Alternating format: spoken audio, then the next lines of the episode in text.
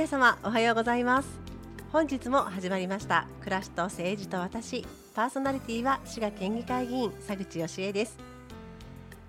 さあ、あの議会と議会の間に議員は何をしているかというお話のまだ続きなんですけれども先週も少しお話をさせていただきましたが、あのいろいろ研究会勉強会入ってるんですよね。あそうだ。あと先週から聞いていただいて今週聞いていただいて9月2日を迎えてくださった方がもしいらっしゃったとしたらあの特に若い皆さん中心にありがとうございます。夏休み明けましたけれどもあの私たちもお盆休み終わってこう体しんどいなとか言いながら頑張ってる時期ですので一緒に頑張りましょうね。それでですね、えー、今私どもお盆明けて9月の議会に向けて頑張っているんですけれども先週お聞きしてたみたいに40社 ,40 社というか40団体ぐらいの方がいらっしゃってくださったんですがあの団体の皆様からご要望をお聞きするというあの団体成長この成長というのは政策調査会とか政務調査会と言われるものですと先週紹介させていただいたんですけれどもそれが終わりました。今回もですねいろんなご要望をいただきますで行政ももちろんリソースに限りがあるので毎年あのお聞きしたやつを全部叶えられるなんてことは夢の話ではあるんですけれども一つ一つここは進みましたというふうにあの言っていただくとあなんか慰められる頑張れると思う時があるんですけれどねやっぱり去年も一昨年も同じご要望をいただいてるなっていう件もあってまた一層頑張らないといけないなと思ってたあの先週今週だったんですけれども。あの皆さんが政治を動かすっていうとちょっと大げさなんですが もし自分が住んでいる地域のことを少し変えたいなと思った時にあのどうすればいいかなというようなお話のヒントとなるようなお話になればなと思って今日お話をさせていただいてます。あのいろんな団体の方々 NPO さんとかですねそういう方であればこういう団体成長みたいな機会にあの申し込んでいただくということもあのどこの政党というか、まあ、会派も受け付けてるかどうかはあの分かりませんしあの一定の条件が必要な時もあったりもすると思われますけれどもあのまずそういう団体の方であれば比較的にお一人で来ている団体の方もいらっしゃるのでそんなにあのうるさくないと思います基本的に私ども皆様のご要望とかご意見とかを聞かせていただきたいと思っている団体というか、まあ、あの会派政党なのであのそういったところにアクセスをしてみるというのが一つ。そしてもう一つがですね請願というのが実はございます。請願っていうのが何ですかっていう話になると思うんですけれども請願っていうのはですねあのこういうことをしてもらえませんかという要望をあの私ども、まあ、これはどこにでも割と国会にもできますしあの請願法とか見るとあそんなんもできるんだなと思うんですけどあの天皇に対する請願はとかで書かれてあったりして私あ今更ながらに知りませんでしたごめんなさいとか思ってあるんです思ったんですけども内閣が受けるとかですねいろいろそういうことが請願法という法律に書かれていたりしますが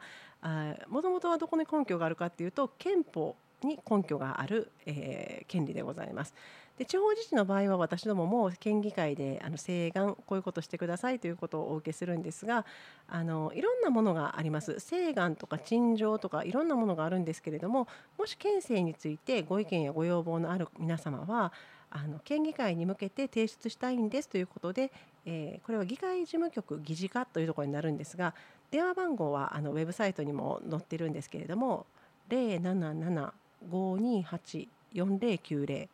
077-528-4090すいません。あの分かりやすいロゴとかがなくて誠に恐縮なんですがあの077528まで県庁はほとんどこれの番号なのであの4090だけ覚えていただけたらと思うんですけれどもここの議会事務局議事課にお問い合わせをいただいてあのちょっと県にこういう政策してほしいんだけれどもって要望あの要望というか、まあ、あの請願あげたいんだけれどもとか陳情を提出したいんだけれどもどうしたらいいかなっていうふうに相談していただくのも一つですし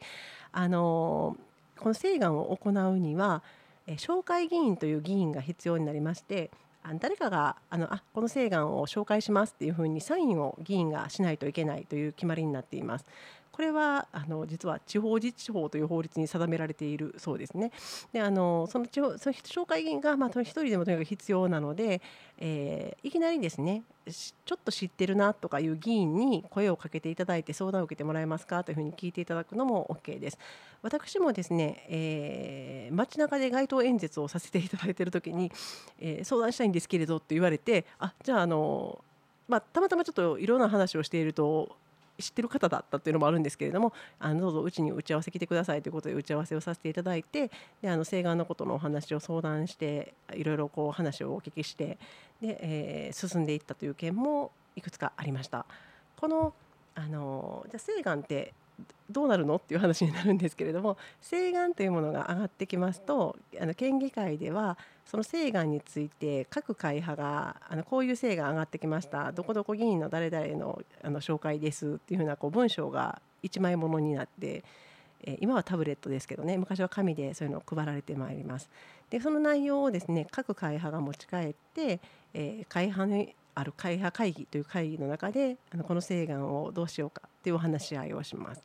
であのこういうふうな感じはどうだろうああいうふうな感じはどうだろうというふうにあのいろいろ喋るんですけれどもあのもしですね事前にお話をいただいているとあの表現が分かりませんとか書き方が分かりませんというところについてはあの私どももあのあこういう場合だとこういう表現を使えたりしますねなんてことを事実上お話しすることはあるんですが基本的に請願はあの請願権という皆様に保障されたあの請願を出される方の権利に基づくものなので、まあ、そのままの文章で会議が進んでいきます。でその会議で、えー、大体各会派が意見を決めて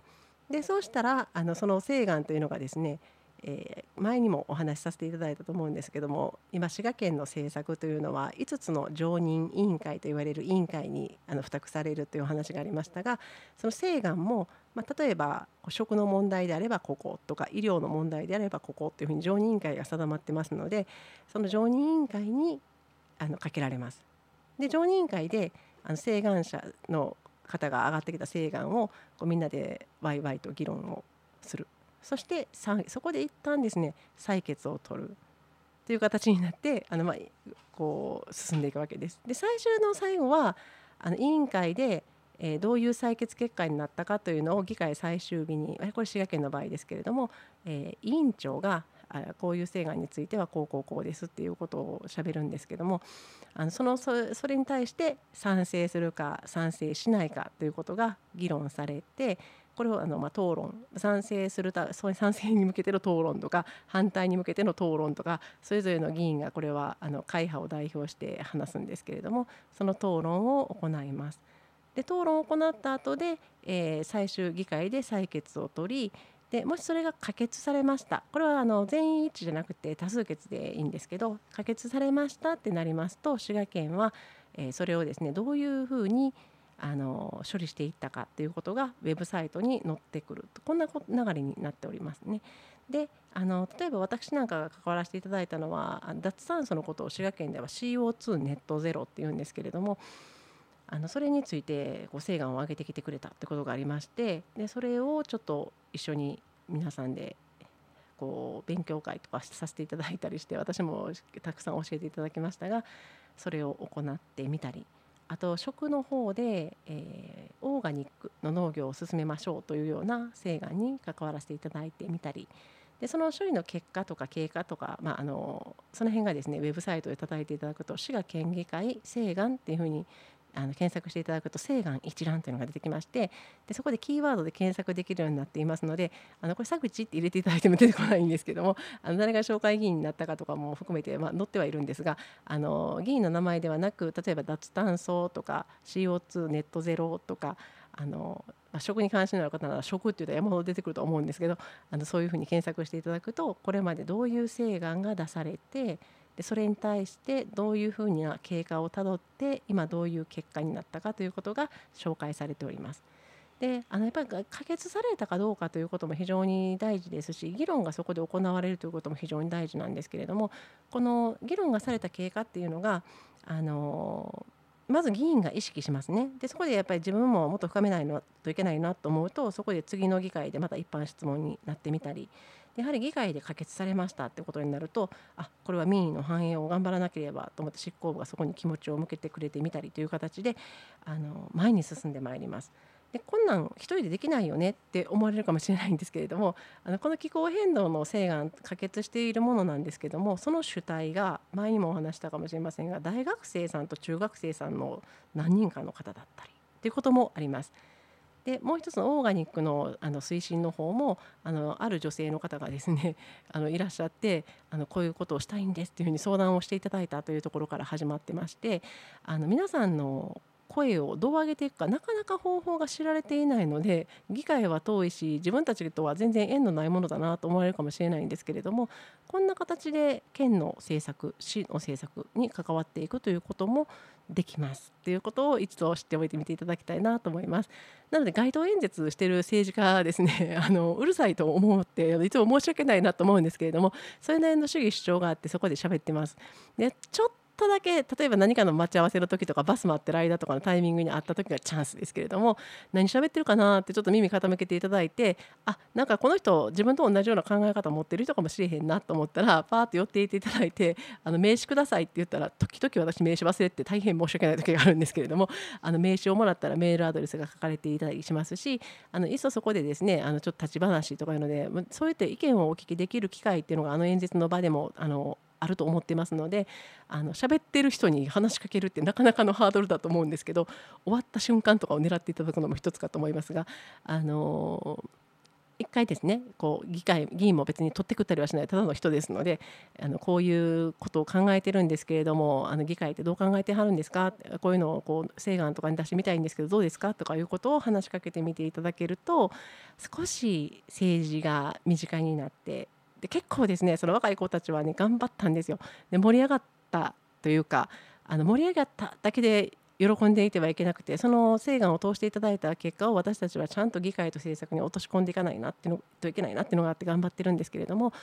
あのやっぱりそこで自分たちが何か社会に影響をインパクトを出すことができるっていうことをあの経験していただいた彼らはまた今思い思いいろんなところに散らばってですねあの海外に行った子もいますしあの東京に行った人もいますしいろんな方がいらっしゃるんですけどあの活動されているようであの私も嬉しいなと思っています。なのであのあんまり議員怖とかあの党とかなんか全然なんか考えてなさそうとか思われることもあるかもしれないんですけども、まあ、それなりに一生懸命頑張っておりますのであのもし佐口とかをですね駅頭で見られたらあのぜひお声などをかけていただけましたら嬉しいです。あそうこう言っている間に本日もあっという間に、えー、終わりの時間が近づいてまいりました。毎週このように7時45分土曜日からあの FM 大津でラジオ放送させていただいておりますがアプリの FM プラプラの方が聞きやすいと思っていただけるかなと思います。ぜひダウンロードしていただきましてあのダウンロードしていただくと右下のところをポンと押していただくと佐口宛てメッセージが送れますのでぜひメッセージなどもいただけましたら嬉しいです。そしてまた各種ポッドキャストでもお聞きいただけます。いよいよ終わりの時間ですね。本日も聞いていただきましてありがとうございました。佐口義恵の暮らしと政治と私パーソナリティは滋賀県議会議員佐口義恵でございました。ありがとうございます。また来週お会いいたしましょう。